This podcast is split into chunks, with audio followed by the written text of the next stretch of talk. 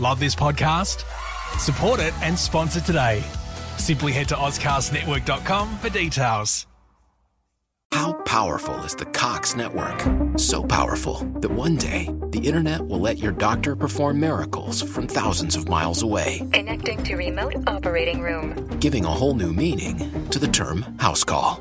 Operation complete. The Cox network, with gig speeds everywhere, it's internet built for tomorrow, today. Cox, bringing us closer. In Cox serviceable areas, speeds vary and are not guaranteed. Cox terms apply, other restrictions may apply. There's three sides to every story. There's my side, your side, and the truth. Come on, girls. Let's go shopping. That's not a knife. This is a knife. What are you looking at? Not looking at what you've been there. You're mad, you bastard. Far am you. Far am you. There's no cash here. Here, there's no cash. All right? Cash, no. Robbo? No cash. Swear to Christ, Les, you get a bag of all sorts in here, mate. Welcome to Whoop Whoop.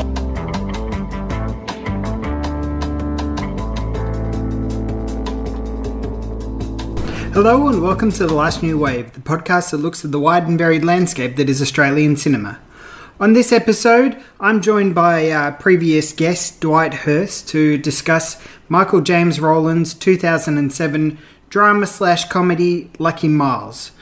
While many of the films that we discuss on The Last New Wave are very unique, Lucky Miles is unique in its own sort of way in regards to the fact that it's a film about asylum seekers and it's told from their perspective.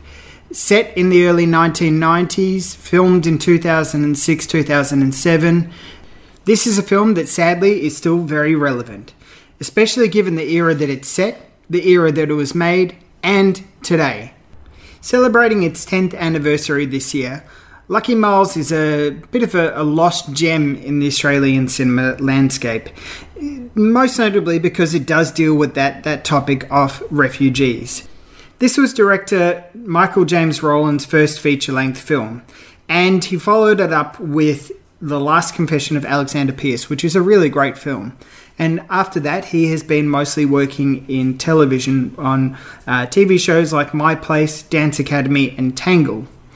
Lucky Miles did pretty well at the Australian box office for being a drama slash comedy about refugees and asylum seekers, uh, grossing $678,110. Uh, so that's pretty good. It also won the, it premiered the opening night at uh, the 2007 Adelaide Film Festival and also won the Audience Award for Best Film at the 2007 Sydney Film Festival too. Uh, it did certainly screen internationally as well and, and was fairly well received there. But we haven't really had that many films about asylum seekers or refugees in Australian cinema. And of course, uh, anybody who has followed Australian politics will know that it's a fairly contentious subject. Uh, Eva Orner directed a great documentary in 2016 called Chasing Asylum, which looked at the uh, the processing of refugees and asylum seekers in Australia in today's climate. And that's a very sobering documentary and one I highly recommend seeking out. Um, and it's it's certainly uh, one that is not an easy watch, but given the way that the uh, the, the politics and the international climate regarding refugees is going, it's certainly a film that might give uh, you know keen interested people an insight into how the world's treatment of refugees and asylum seekers may go ahead. We have certainly had stories that have been about migrants, uh, say, for example, Tony Ayres' great The Home Song Stories, which was also released in 2007, but there just have not been enough stories or films about asylum seekers. So, of course, the Australian government thought, well, given there haven't been enough films about asylum seekers, why not let us commission one ourselves? And so they did. In 2016, they got in contact with Put It Out There Pictures to create the telly movie Journey, which is directed by Mohammed Ghorbankarimi. And this is available to watch in its entirety on YouTube because it was created for the essentially the Iraqi Afghanistani, Pakistani audiences, and as suggested, this was commissioned by the Australian government, cost $6 million of Australian taxpayer dollars, and essentially it was designed to show the people who were possibly seeking uh, asylum in Australia that, hey, the path to Australia is a very difficult one, uh, and paying asylum seekers to help you get to Australia is not a smart move. And the climax of the film, quite terrifyingly, uh, shows the journey from um, Southeast Asia, essentially, uh, across to Australia and the difficult waters and stuff like that. And there are certainly echoes of the of the Tampa crisis, which really, really caused major issues for then Prime Minister John Howard. It certainly fills into the propaganda realm of cinema. Uh, it's not a film that we'll be covering on the last new wave, uh, but if you are interested in seeing how the Australian government wants Australia to be perceived as a place of refuge, as a place of uh, sanctuary, asylum, then certainly check out Journey. I'll put a link to the, the film in the show notes. Here's just a short clip from the film Journey of asylum seekers going through an interview process to try and find a path to asylum, to refuge. We have nothing left, nothing to go back to. We've risked everything to come here. Please believe me, sir. We've lost everyone. Our father worked as a translator for the foreigners. He was murdered by the Taliban. They shot him 12 times, sir. 12 times. And my mother and sister, when the Taliban came for us, we were not there. So they killed him instead. We have one brother left, but he went to Germany three years ago. He was trying to get us over there, but.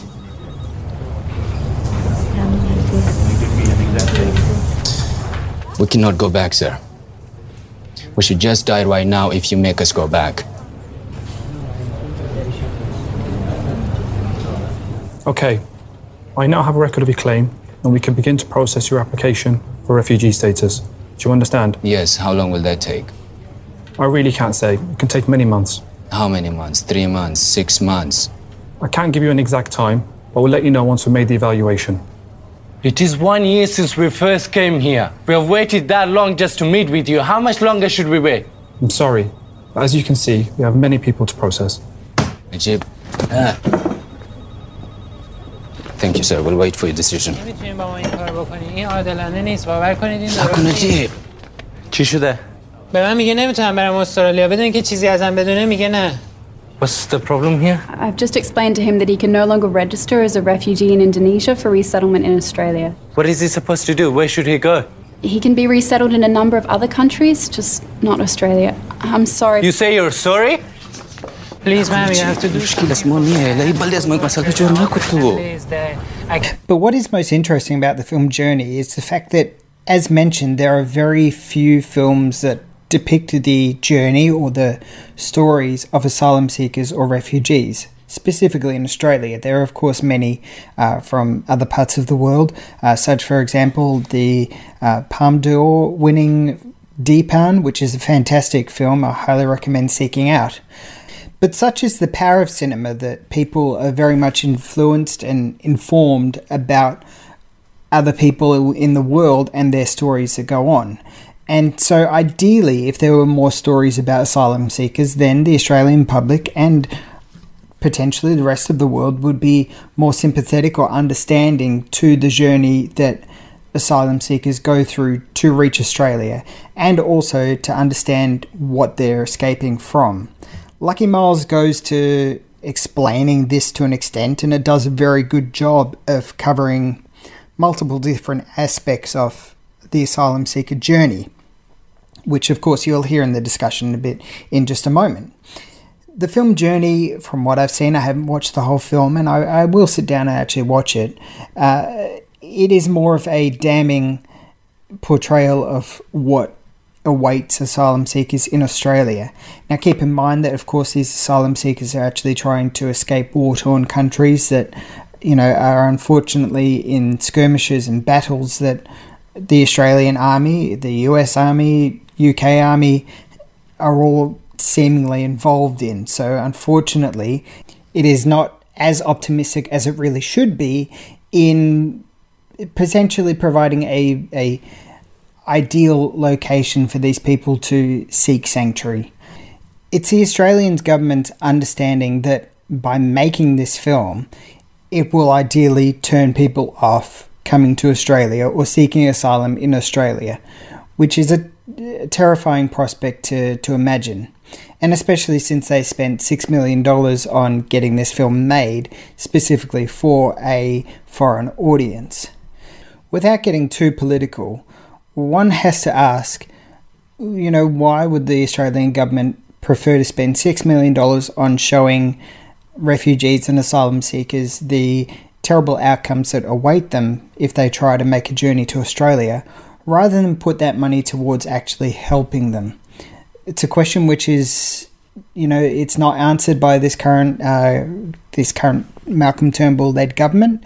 Um, but it's some certainly something that the viewers that were in Afghanistan when this showed uh, in 2016, and when the Guardian interviewed some of these viewers, they had these things to say. Ali Reza, who is an 18 year old tailor, said, It was hard to watch. It made me very upset. I know they were actors, but these things really happen to Afghans. 23 year old Mustafa Ibadi said it was a good movie. It showed the lies smugglers tell passengers before leaving. Muhammad Tawab, who's 23, said he'd been particularly moved by scenes of refugees languishing in an Indonesian prison. And finally, probably the reaction that the Australian government was aiming for comes from Dawood Hussaini, who is 42 and had originally planned to join his brother in Australia. And he said, If I die on the way, what's the point of going? So, if this is the kind of film that is being produced by the Australian government to deter people from seeking asylum or making the journey rather to seek asylum in Australia, then that may answer the question why, in the realm of Australian cinema, there are no major films that really discuss or explore the asylum seeker or refugee journey. So, we are thankful then that Michael James Rowland has created a film like Lucky Miles. For now, I'll stop this uh, seemingly very left leaning political talk, even though it's hard to sort of uh, distance a conversation about asylum seekers and refugees and not be political. And we'll launch into the discussion with Dwight and myself about the film. Uh, first of all, we'll have a quick listen to the trailer and then we'll be right back. Three men were taken into custody tonight in the north of the state. Police believe the three were the last of a group of 12 whose ordeal began seven days ago when dropped off by boat on a remote beach 1,200 kilometres north of Perth. Bloody.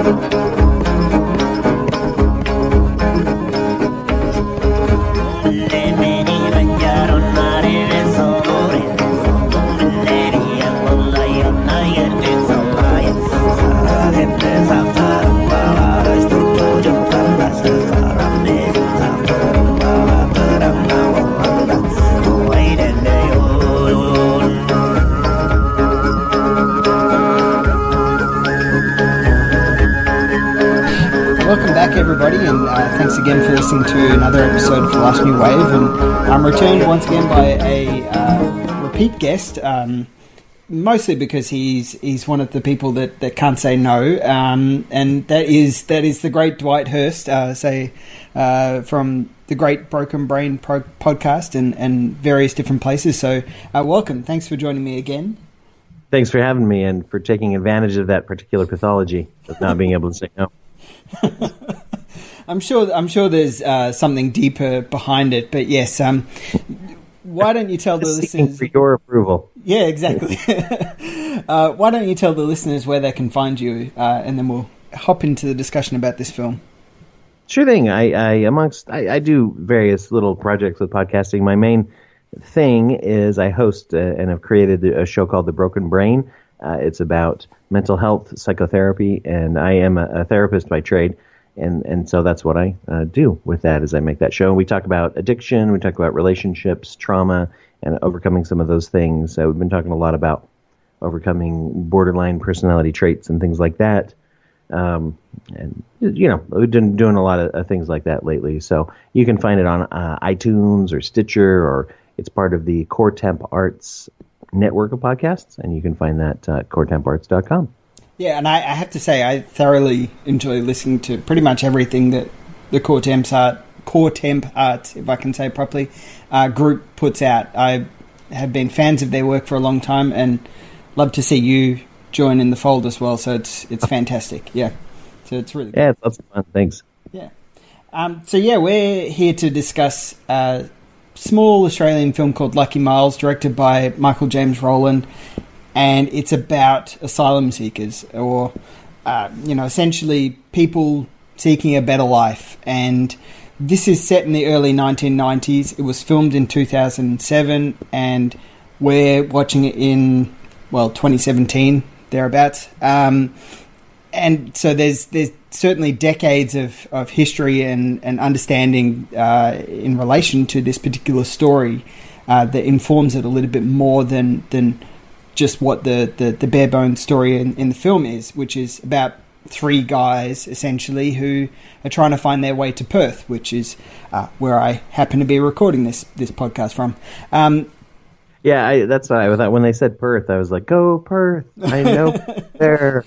That's it. And you know, the funny thing is, this was actually filmed in South Australia, so you know, none of this was in Western Australia. None of it was set in, in actually in in WA in Perth. There was no actually a lot further from Broome than uh, they talk about in the film. so. Uh, that's an amusing anecdote as well, which is, um, you know, South Australia does stand in for WA quite a bit. Um, hmm. So when I I asked if you were interested in dis- in discussing this film and watching this film, um, what were your thoughts essentially? Did you do you find out a bit about it beforehand, or did you just go, yeah, no worries, and then go, all right, what did I just sign myself up for? Um, asylum seeker comedy. Okay, sure. yeah, yeah, that's what. Well, I, and to be honest, anything that has uh, uh, quirky genre titles, I'm, I'm automatically into because I think it's interesting. Um, and I've said this before on probably on your show as well as others is the main thing that I care about with anything I watch is that it's interesting. Mm-hmm. Uh, so I didn't have any doubts there because uh, everything you've had me watch for your show has been interesting, and I know that when you contact me, it's going to be an interesting experience with a film I probably wasn't as familiar with, mm. and that's what this turned out to be. And and I yeah, so I mean right up right up front, my I the only thing I really knew was what you had said that it was about something about seeking uh, seeking not exile but but in exile seeking uh, asylum mm-hmm. and looking to emigrate and so I just started and didn't really know kind of where it was going um, and I, I, I found actually that was that was pretty good way to watch it because I was able to just you know enjoy it as it went. Yeah, and one of the things I find interesting because I watched it when it first came out and thoroughly enjoyed it then, and you know, it, it, had been a while since I'd seen it, and I, I once again thoroughly enjoyed it. But again, as as I was mentioning that, you know, this is set in the early 1990s, and in Australia, and particularly, in in particular, the the history here regarding asylum seekers is not exactly a positive one, just like it is uh, with the rest of the world. Unfortunately, the policies that were put in place have been really, uh, really devastating, and certainly um, around the time that this film was made, there was there was a lot of uh, asylum seeker um, uh, policies that were put in place from the Australian government that really uh, affected the people that are represented within this film, and and you know a lot more people. And one of the things I really admire about this film is it is based on on some uh, true stories as well, and and I find that really interesting. In regards to the fact that you know we don't get to see this kind of story are really told not just in Australian cinema, but in cinema in general. how did you find, uh, you know, coming to th- this particular topic, which you know, not not to. Uh, unfortunately, it's a very heated topic, so uh, you know I, I didn't uh, vet you before dis- before discussing this to, to find out your opinion on asylum seekers. So if you say you know you, you hate them, that's fine. We'll we'll move on from there. would probably it would make your show more interesting if I said that, I guess. But you know, I uh, despite not having been vetted for that particular that particular direction of prejudice, uh, no, I, I don't have any problem with asylum seekers, and you know, I think as you said, it can be heated. Uh, living in the United States, I think you see kind of both where. Uh, there's a lot of people that talk about what about our jobs, our jobs, and illegal immigration, and um, I know illegal immigration is different than asylum seekers, but some people do not seem to draw that distinction. Um, so yeah, I know I don't I don't have any problem with asylum seekers. In fact, uh, I I believe that coming from my historical background or whatever as an American is that that's you know it's a nation of immigration is is the idea right is to bring us you're tired and you're poor and all that. A lot of people don't see it that way anymore, but uh, but I do, and I so I, you know that that's something that. Uh, and especially with them going into Australia, I didn't have any problem with that, with those laws being broken, because they're not even my laws. but one of the things that struck me about the film was how well it holds up, actually. Um, because it's a, probably because it's an, I, it seemed like a smaller scale, smaller budget kind of film. Mm-hmm. Uh, they, they tended to use real items, and a lot of the things that they were using that were sort of worn out, dilapidated, old fashioned, were supposed to be so yeah. that probably holds up. There, there wasn't much to think about as far as the fashion goes. Maybe somebody from the countries of origin of these individuals might have said those are old fashions. Um, but because they were coming from impoverished parts of the world, you know, they weren't wearing the the latest and greatest duds, and all the Australian characters were wearing, uh, I think, some kind of like fatigues, right? Uh, because yeah. they were military. Yeah. So, so the costumes don't date it, and the subject matter certainly does not date it. Yes. because we're still struggling with a lot of those things, it seems. Well, definitely. And one of the things I think is really impressive about this film is that, know, often when we're talking about asylum seekers, it's a faceless issue because the government certainly doesn't want to, you know, have footage out there of, of people trying to escape war torn countries and stuff like that. It makes them look bad because often they're involved in it. And you know the the discussion is is rarely a positive one, as you're saying. You know, people coming to steal my jobs and all that kind of stuff, and it's it's impressive that this film humanizes those characters, and it humanizes um, three different characters as well, in the sense that there is the the person who has helped bring these people to Australia, and there's a guy who is you know his family's unfortunately been killed. His his parents have been killed. His wife has been killed, and he's escaping, you know, war torn country. And then you also have another aspect as well, which I find really interesting. I'm really glad that this is actually involved in the story. Is that there's a character who is born because the dad visited Indonesia at one point, and well, Cambodia actually, and this was just before Cambodian War, and you know, unfortunately, he's a he's a kid that was born um, because he visited a, a, woman there, got her pregnant, and then left and never came back, which is what the film opens with. And of course, his story I find really interesting because he's coming to Australia, he's coming to Perth to find his dad, and of course, it makes the, the final scene um, touching and also slightly amusing in the sense that when he does finally get to his dad's house and knocks on his dad's door and opened and his dad opens up the door and he says, "Can I help you, son?" And of course, he will probably hear it like, "Oh, you already know I'm your son." Oh, thank goodness you know who I am. Yeah, that would. Uh, oh, that's a very tragic next five seconds. Yeah, exactly, and potentially depending on how he reacts. Um. I wanted to talk about that final scene, but first, let me. Uh, I'll react to what you're saying. I think I really enjoyed the humanization uh, as well. The other thing I thought about this was that it wasn't, or at least it, it doesn't come across to me as a huge message movie. And I think sometimes you have movies that are about a topic and, and have a message, uh, and then you have movies that are a message, mm-hmm. and and sometimes those can be very tiresome a little bit. Um, and I'll be unpopular, maybe who knows, but I'll throw this out there. Like movies like The Cider House Rules, uh, a little bit like just a little on the nose. Okay, we get it. We get where you're coming from. It's you know, and I think when we get taken out of the story to say, by the way, there's a message here I want you to get. You know, I mean, you might sometimes you might as well have a director or a producer or screenwriters or someone just step onto the screen and like a picture and picture in picture commentary and just be like, "Hey guys, this is what I was. I I do want to make sure you don't miss this. This is what I was hoping you would get out of this. These guys are human beings." But you don't ever think that. You don't think they're trying to prove to me that these are human beings. You just think these are some interesting human beings I'm watching, or you don't really. Is the point? Exactly. Um, and you become invested in their stories because of that, because they're not there to serve a purpose. Their their lives and their story is what you're you're watching, you're experiencing. Yeah. Sorry, continue. And- on. yeah.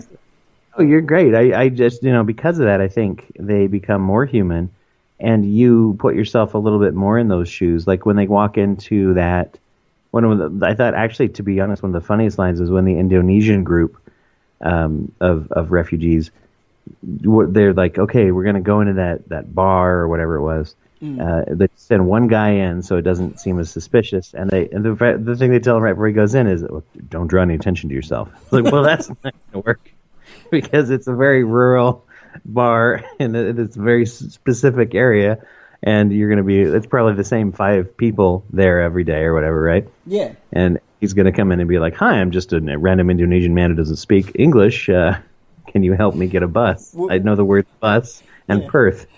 Where is the bus to Perth? Exactly, which I, I love that scene as well. And I love that they send him in and then, uh, like, you know, we, as you're saying, they don't want to cause a distraction or anything like that. They don't want to look suspicious. And then all of a sudden they all appear as well. And it's like, okay, guys, you've, you've, you've really blown it. You've done it now. Yeah. I would like a bus to Perth. You want a bus? Yes. Oh, thank you. Right.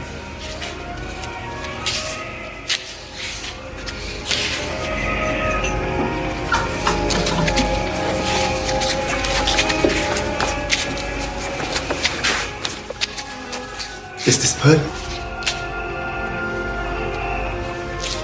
Oh, catching a bus to Perth, are you? And I think I think there's a real feeling there because I got the feeling of of what would that be like to walk in. First of all, you're really scared. Then they give you stuff you don't understand. Like there was, I think the it was so sweet they weren't used to. Mm. You know, the guy. Oh, what is this? I'm drinking. It, it hurts my teeth. I think it was some some really thick lemonade. It looked like. Yeah. Probably you know the brand name.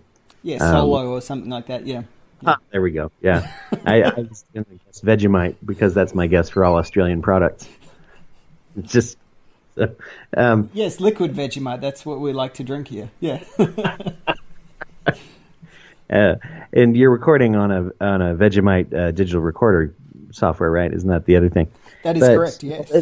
Then there's that there's that that feeling where she's just like, "Hey, honey, it's on the house." And you know, don't worry, we'll call someone. and and there's that feeling, and of course she does what she thinks is the best thing to do. Probably she calls the authorities. Uh, who knows how she feels about the whole thing, whatever. But to be sitting there and be like, I don't really speak the language. I don't understand what's going on. Here's the people you called. This person who's been nice to me after I almost died on the ocean and in the desert, and now I'm being arrested. Mm. You know that, that seemed very jarring. Exactly. Yeah, it's and that's the thing is that the you know the the depiction of the Australians in this film is really interesting because of course we've got the the military guys who are looking for the people who have arrived here and it is a polar opposite of how it is today where we constantly have military boats out in the water monitoring for, for incoming uh, asylum seekers, in, incoming asylum seeker boats and stuff like that, which are, you know, there's a Australian documentary which came out in 2016 called Chasing Asylum, which documents what the process is like, uh, you know, the journey across from Indonesia to Australia in an asylum seeker's boat, and it's a it's a pretty devastating film, um, and it certainly looks at how Australia has progressed from back in the 1990s through to now, and how we treat uh, people who are seeking asylum. And that, that is very fascinating, but it's the case that, you know, this small group of people who have landed uh, in Australia, in Broome, which is the, the northwest of Australia for the international listeners, and that is big enough to make you know the news in Australia. It's big enough to say, "Hey, a boat has landed. These people are here." And the way that the people who are here treat them, the military people who you know they they treat them like, "Yeah, it's no big deal. No worries, mate. It's fine. You just go and sit down, have a drink of water. She'll be right." That kind of thing. And that's I find that really, really you know, it's quite emotional. It's it's uh, it it really warms you in a way, and and the military characters are certainly built up in an interesting manner, and and they're humanized in a certain way too, because of course this is told in kind of three different stories, and and that in itself is really interesting. Yeah. Yeah, and and I would say daunting probably as a filmmaker to take that on. There is a risk here, yeah, of, of having everybody with with it being a movie that does have some message here it, it would be tempting to be like, oh, here's the authorities, and they're all bad. I didn't even feel like that lady in the bar was necessarily bad, or, or even those guys that were picking them up. They were just kind of like, all right, come on, mm. all right, you know, get in here.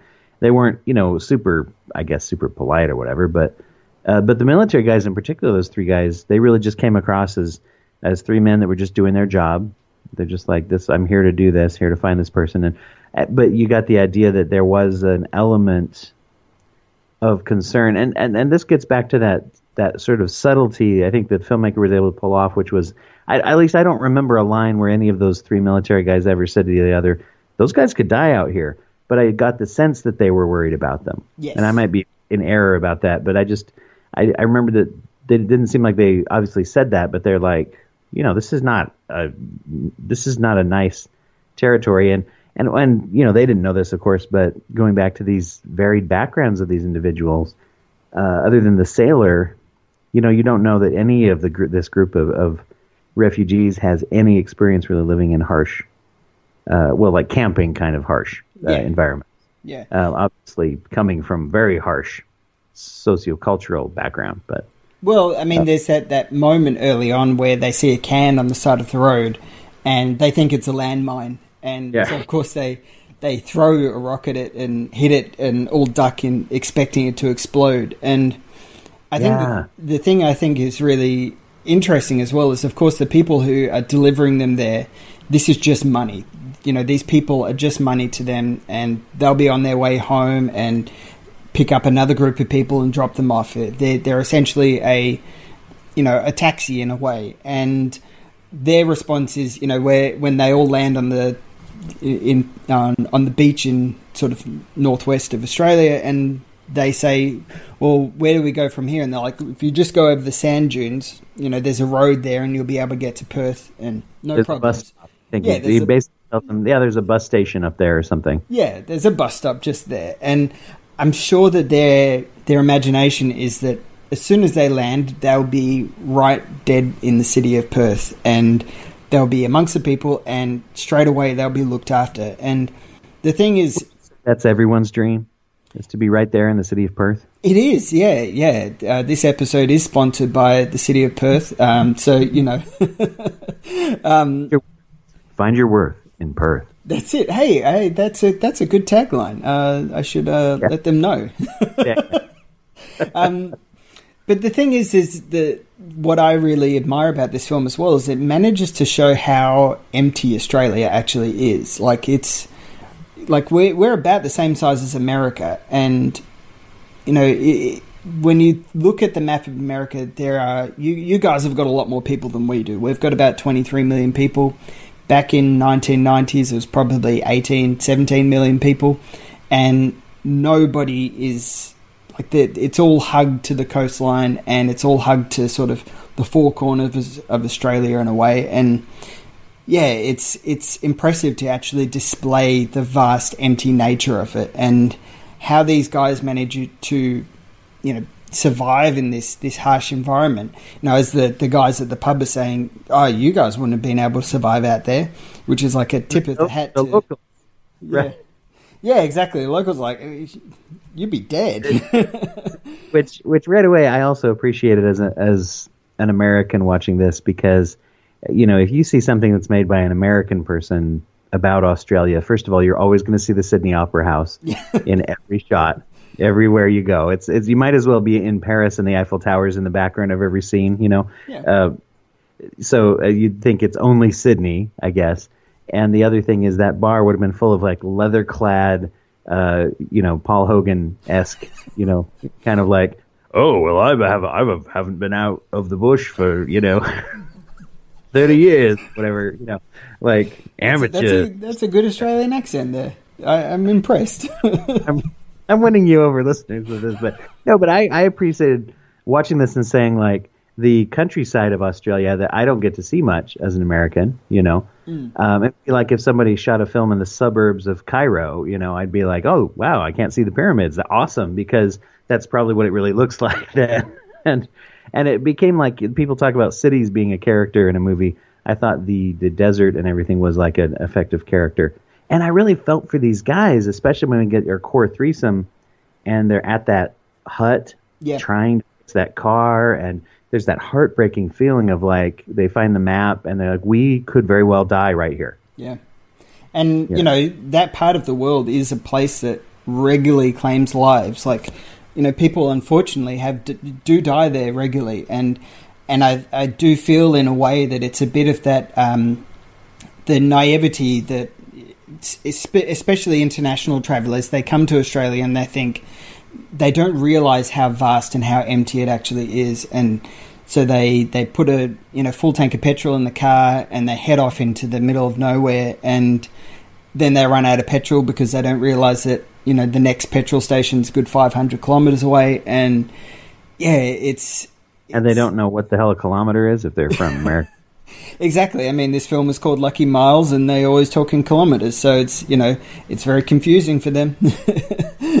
very very confusing. Somebody's got to do some conversions and stuff like that. Um, but yeah, I- I think because the the film does move pretty slowly up until that point when they've reached the hut, and that's sort of like the the last half hour of the film. It's the last the climax of it, and I know that there are some criticisms in regards to the fact that it does feel slow and it does feel kind of aimless in a way. Um, and I get that as a viewer, you're a bit like, all right, let's let's get to the point. But for me, I find it works well in conveying how they feel in the sense that they are aimless, they are lost, and it drags on for a long period of time because they're they're feeling like every day and every minute is an hour and and every hour is a day and stuff like that. So Yeah. it's yeah. I, I, I kind of thought that at the very first. I thought is that it was dragging on a bit in some ways, but then I, I started to actually think about it, and I, I think you're right. I think it was purposeful. But although it's funny, I, one of the reasons I realized that I was wrong. Um, no, that I think I think the film is open to that criticism if someone's looking to make it. But if you're really trying to watch it, there's a lot there in the beginning that's actually quite interesting. I mean, let alone the fact that in the group um, that seem to be men of Arabian descent largely, uh, that are, that are our kind of protagonist from there, the structural engineer uh, character. I, I, he he discovers that one of the guys is apparently a Republic guard, Yeah. uh, some kind, and because he recognizes, hey, that knife is army issue, and the, then the guy tries to kill him Yeah. and and you got the the tenseness of that, and, and of course we start with them being stranded, if, you know, and left for hey, I don't care what happens to you. And I, do you have? I don't know if you guys have a, a a name for that. I'm sure they must have a name for it in Indonesia or whatever. I know that if we're talking about the American Mexico border, we would call that a, a coyote.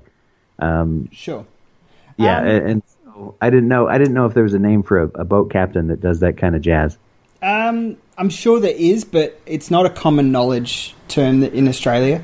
Um, there's no real, yeah, it's not a, it's not a thing that, unfortunately, our, and that's that's why I, I really like this film as well. Is that unfortunately our discussions about these issues are very much always in the negative and always in the, you know, deconstructive terms and stuff like that. So unfortunately, we don't have proper terms that that match who these people are. We there is a there has been a, a regular uh, campaign essentially to dehumanize who these who people are that are seeking asylum, also who the people are who are bringing them across. So yeah, unfortunately, um, tiny corner of that industry or whatever you want to say. Yeah.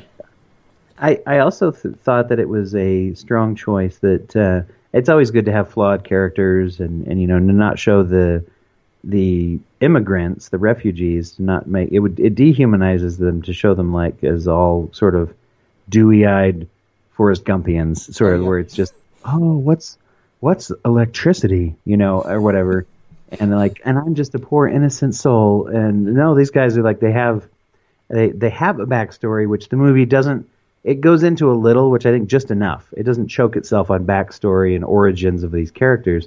It's just yeah, you get an idea where they're coming from, and, and it's wonderful. I also liked that it displayed uh, some animosity and and you might say racial prejudice even amongst the two groups Mm. of the Indonesian refugees versus the Arabian refugees. That there's this kind of like, ugh, we don't want to go with them, and just that they had a natural animosity even when the two come back together, it's like, oh, you, I don't know if I trust you.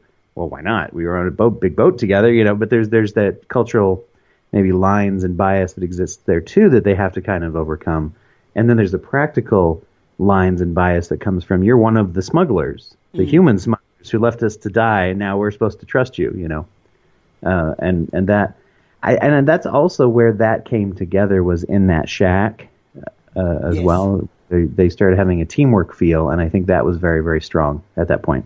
And that that's I think the core message as well is that often you know to bring it back to of course as I was saying with the the, the way that asylum seekers are treated and um, you know again it's I'm sure it's the same in America and, and England and Europe and all that kind of stuff as it is, as it is in Australia but the impression is is that they don't want to assimilate into society. People don't want to work together to help further each other. And yeah, it's it's interesting to see that you know at first they they just don't get along and they have their their own political history and they have their own um, you know antagonisms and stuff like that that that cause them to fight and that that's really interesting in the sense that they overcome that and realize hey this is useless. Why are we doing this? We're stuck out in the middle of nowhere. If we if we don't work together then nothing's going to happen.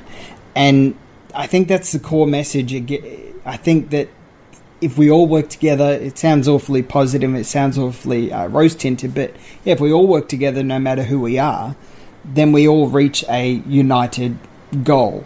And Yeah, yeah, yeah. I think that, and and you know th- that hut scene as well. I think is fantastic, especially with that um, the engineer guy Yusuf, who spends so much time getting this car running, and uh, it's a nice uh, tip of the hat. There's a TV series in Australia called um, Bush Mechanics, which uh, I hope that people in America or, or outside of Australia can actually watch. Uh, if you do a Google search on, or if you search for it on YouTube, it's a fantastic TV series. It's about a group of um, Aboriginals who essentially find rundown cars and manage to bring them back to life, and they drive them around. And it's very similar. To, yeah. yeah. it's it's fantastic. I, I absolutely love it. It's one of my favorite shows, and I love that this is kind of a tip in the hat in the sense that they're making the best out of the worst situation, and somehow he manages to to get this rusted old car working where everybody else has abandoned it,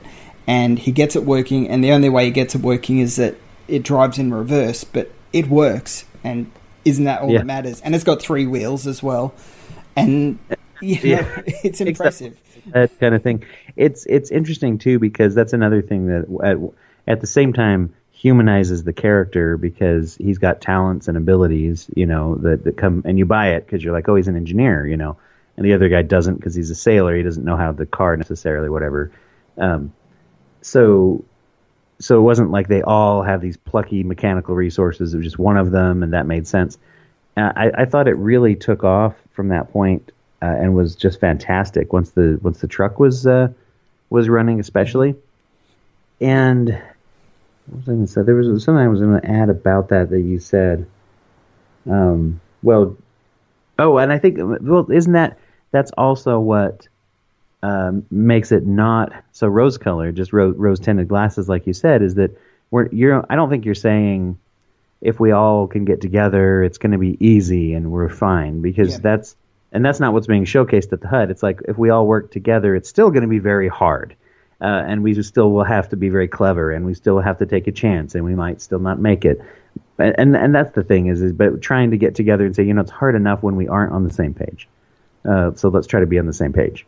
Yeah, and understanding everybody's own limitations as well. Like when the other two guys try and help him as he's working, he chases them off and is like, "No, you're just going to screw it up and and ruin it. Just leave it to me. I'll figure it out." And I love that. I, I think that's fantastic. And I think if there's one reason to watch this film is simply for those scenes. Like it's it's really wonderful and and how it plays out from there as well. And I love the the soldiers' reactions when they see this car driving backwards and. And they're like, "What the hell was that? what what did we just see?" and I love the and when they find him and their reaction is uh, Yusuf, as you mentioned, he's immediately like, "Oh, great! I can totally give myself up now and, and declare and seek asylum." They're not running Hmm. from these guys, as it turns out, you know, which is what people kind of maybe think is we're running and hiding. They're like, no, we're trying to find civilization. Hey, look, military. That means some civilization. Thank goodness. And uh, what, and that- that also I think goes back to trying to understand the complexity of this kind of an issue of like if you're the refugee, you don't want to die in the desert, and you don't necessarily just want to be sneaky and and duplicitous. They were looking to find people. Yeah. I'm real. I, want to know. I, the thought that, of course, came up in my mind is what happens. The what happens in the in the five minutes or the hour after it ends. Obviously, since it's fiction, the answer is nothing. But uh, but uh, you know, I in my in my mind, my my fan fictiony mind, I'm then picturing this and saying like, what happens in that reunion where he's like, "How can I help you, son?" And he's like, "Oh, you know." Um, and as you put it, he could be like, "Oh, you knew I was coming," and that's going to lead to more of a what, you know, kind of a, kind of a situation. I'm really curious about that as well, only because it's.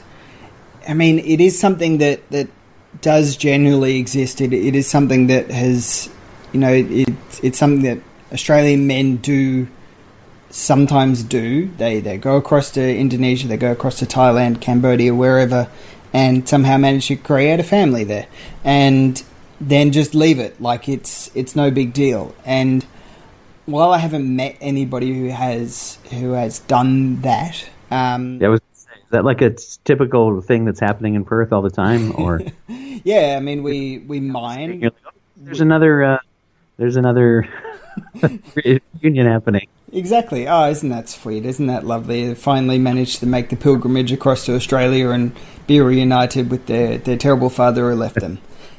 Again, Yeah, again, yeah. And but the thing is, is that because he is his son, he is essentially he could get that Australian citizenship a little bit easier than the other guys could, and so while I'm interested in what happens to him after the story, because he is kind of the, the main character in a way. We start off with his fa- his story and and we end with his story. It's bookended in that way, and that is certainly interesting. But for me, I'm more curious about what happens to the other guys, because the thing is, is that you know, as you're saying with Yusuf, he sits there and as soon as he meets the the uh, the soldiers, he essentially says, "Hey." I am seeking asylum because I'm a refugee, and this is the United Nations. You know, you read it under here, it says exactly this, and it says it a lot better than I do. Um, but that is, I think people forget that that is something that we actually like. The the countries that are signed up to the United Nations agreement is something we all signed up for. We all agree that you know anybody who is seeking refuge or asylum is not to be turned away if they if they are given the opportunity to have a good life. And unfortunately, you know, we continue to do that around the world. And um, you know, obviously, the world is a lot different than it was uh, essentially 30 years ago now. But it's it's interesting to see how it's evolved from there. And yeah, I would like to know what his story would have been like because I imagine he would have gone to a uh, essentially a processing camp of some sort, and maybe it would have taken six months, a year for him to be processed and become an Australian citizen, a citizen, citizen, citizen. There we go, English, uh, and learn English and become a, a part of society. There we go. could have played like, yeah, hey, well, that's a cool. So, yeah, I like that. Yeah. Um, that's a good point, you know, because the guy, yeah, the guy who has family ties is probably going to have an easier time of it, and he he definitely made it there. I I want to say uh, there were a couple scenes there you know, Yusuf made a lot of sense when he mentioned that his family had been murdered. Before that, he just seemed like a very negative guy. Then you see, like, oh, wait, he's a guy who knows how bad it can get. Mm. So he's not just going to be like, I trust, you know. Ow! That is the second fly to bite me. Is this happening to you? No. She must like you. Ramalan, you been to Perth? Flies here only like Arabs. I'm not a Bedouin, you idiot. I'm a fully qualified structural engineer. I come from Basra, a city of gardens and fountains. Gardens and fountains? Beautiful place. A civilized place. Better than anywhere I saw in your country. So why come here? I come from Battambang. My father from Australia. I saw you. Living in a city of gardens and fountains sounds good to me. They killed my brothers. All of them. My wife also. They tried to kill me. But I escaped to Iran. I drove taxi for five years. After this, after five years, the Iranians tried to send me back for a barrel of oil. This is what my life is worth. One barrel. I have cousin who drive taxi. It's an excellent job. You think I would be here if I had anything? No freedom, no life, no nothing. Remember that, my friend.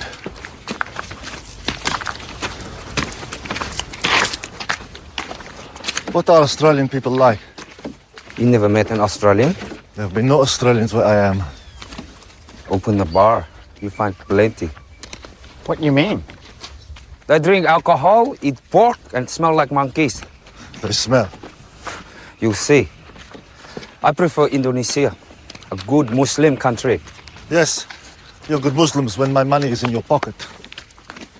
When's the next drink? Not yet, keep walking. I think my father would have a big house. Maybe he's rich and there is electric fans in every room. Your father? Yes? If he has all these electric fans, why didn't he come and get you? Maybe we can drink now. He could have sent his own boat to pick you up. Hey, shut up. I have his town. I saw you. Do you have Australian brothers? It has his name.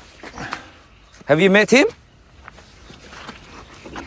How long did he know your mother for?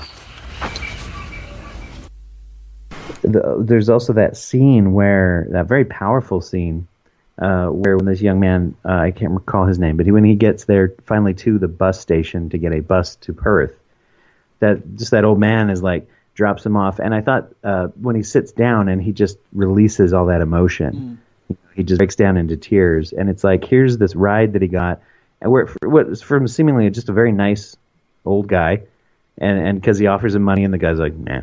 But he just dismisses it as if, of course, I'll dismiss it. It's not a big deal that I'm dismissing it. I haven't given you this huge gift that you've been chasing for so long, and we're afraid of dying, and you know, and now you're here. There, because I think there's that uh, that that luxury, maybe, or privilege we often say of, of being like, I haven't had to say if I don't get a ride somewhere, I won't know where it is, and I might be lost forever in the bush.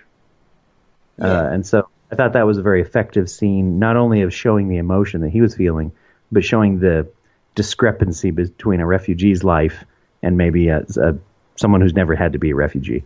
Yeah, and it's a it is in a way it's the Australian uh, ethos or the Australian uh, way of life that it's no big deal. Like we don't care about the money that it would have cost to have driven him there. It's it's no big deal. You, are doing somebody a favor. You're doing somebody a solid, and and they will eventually repay it to somebody else down the line. And and I guess that's the the mentality of um, of an Australian. Uh, it's the hopeful um, help out a mate kind of thing.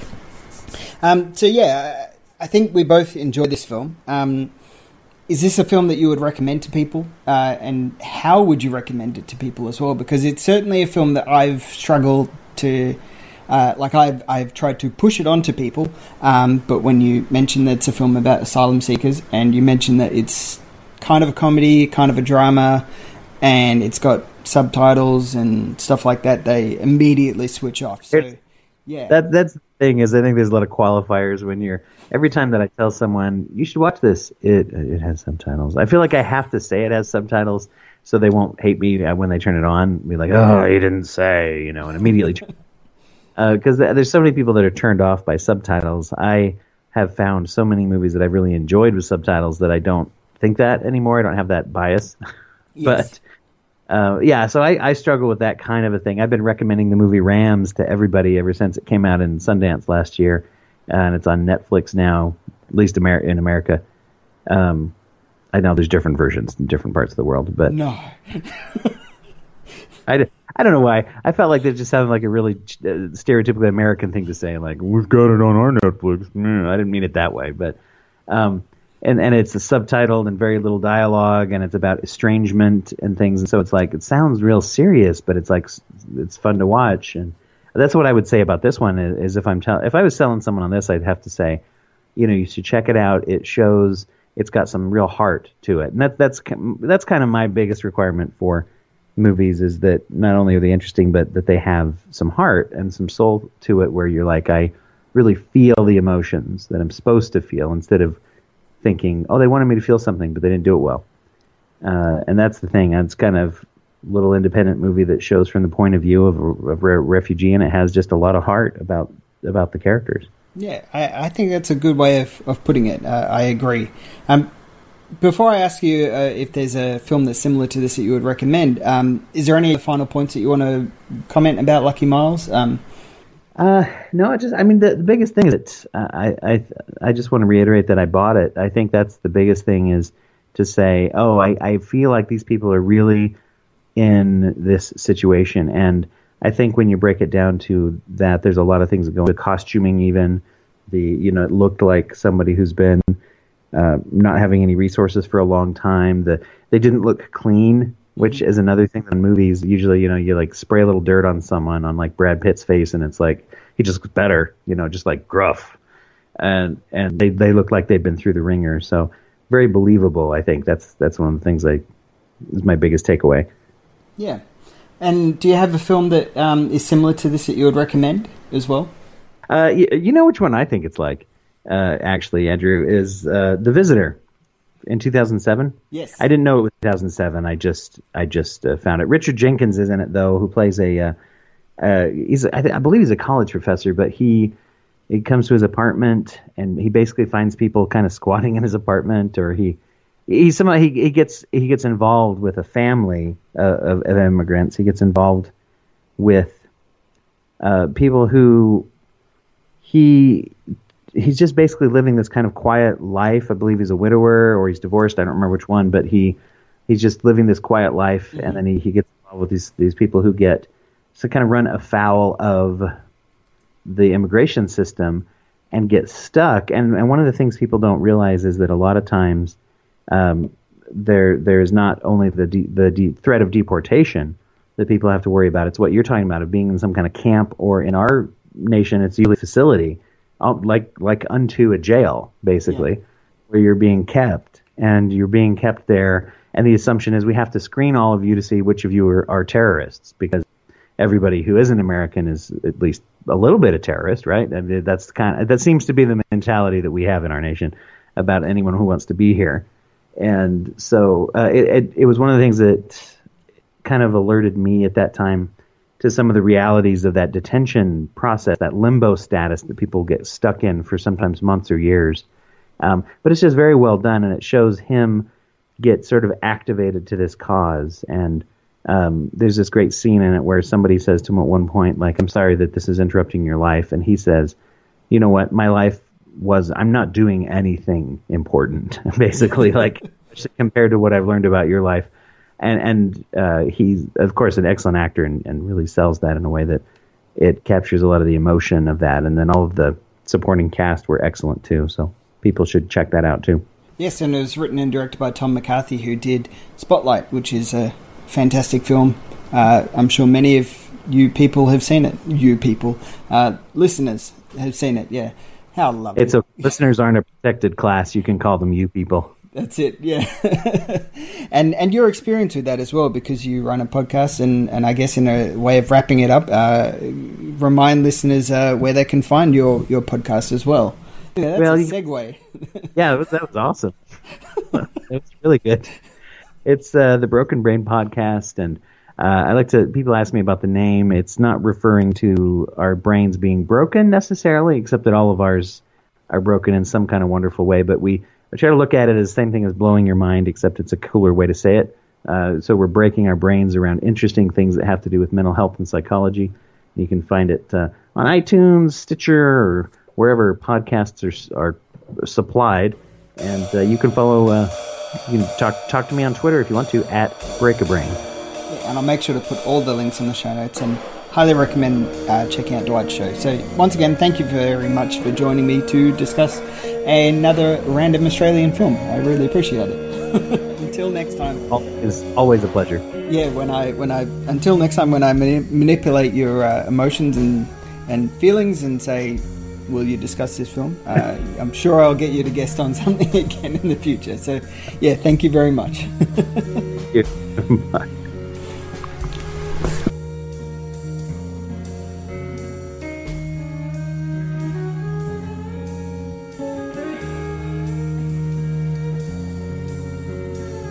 And thank you for listening to this episode of The Last New Wave. I really appreciate it. If you want to seek out more episodes of The Last New Wave, then just head over to our website, which is abfilmreview.com. You can find previous episodes of The Last New Wave, and you can also find episodes of our other show, which is AB Film Review, where we discuss, uh, you know, not just Australian films, but pretty much most recent films. You can also follow us on Facebook or Twitter at The Last New Wave. I'd really appreciate that. And if you can also head over to iTunes or Stitcher or your, your podcast uh, device of, of choice, whatever it is that allows you to leave a review, would be fantastic. And just leave a, a positive review would be great. Just helps this show get to more listeners. Uh, now, just a quick uh, sort of status of the show as well. There has been a bit of a. I'd aimed for this episode to be out a little bit sooner, but uh, unfortunately, um, things just didn't work out the way that I had hoped. Uh, but there will be a bit of a gap between episodes as I work on building some of them up, as well as uh, hopefully getting a few interviews of uh, people that are coming to Perth. So I'll be hopefully doing a few in person interviews, uh, which would be really exciting. Um, you may see a few episodes that were recorded near the end of last year pop up in the feed that also were off reviews that uh, appeared on AB Film Review. Feel free to listen to them. If you have already listened to them, great. Uh, if you haven't, fantastic. Please do see, yeah, uh, listen to them as well because we discuss uh, some really interesting Australian films. Um, so, what's coming up in the future for The Last New Wave? Well, we've still got that episode on Sentimental Bloke. Um, that might just be a little bit delayed. Uh, I'm also aiming on doing a few episodes on Ivan Sen's films, so looking at Beneath Clouds, Toomelah, Mystery Road, and of course Goldstone. And then, if my plate isn't full enough, uh, I'm aiming to do some female directed films in the month of March as well. So, if you know of any uh, female directed Australian films that you are really interested in or you really enjoy, uh, please do shoot me a line on Facebook or Twitter and let me know what female directed films you'd like us to cover during the month of March. Um, other than that, once again, thanks for listening, and we'll see you in the next episode of The Last New Wave.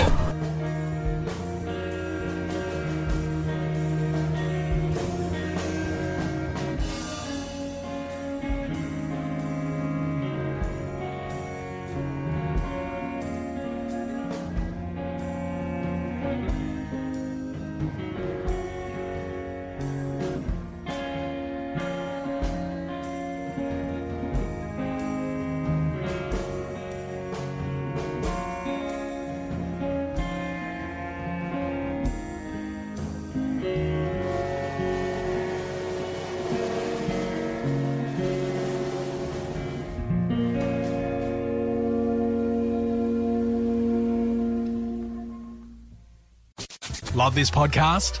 Support it and sponsor today. Simply head to AuscastNetwork.com for details. Get great fall savings on all your home care and entertaining needs during the fall home care event at Safeway.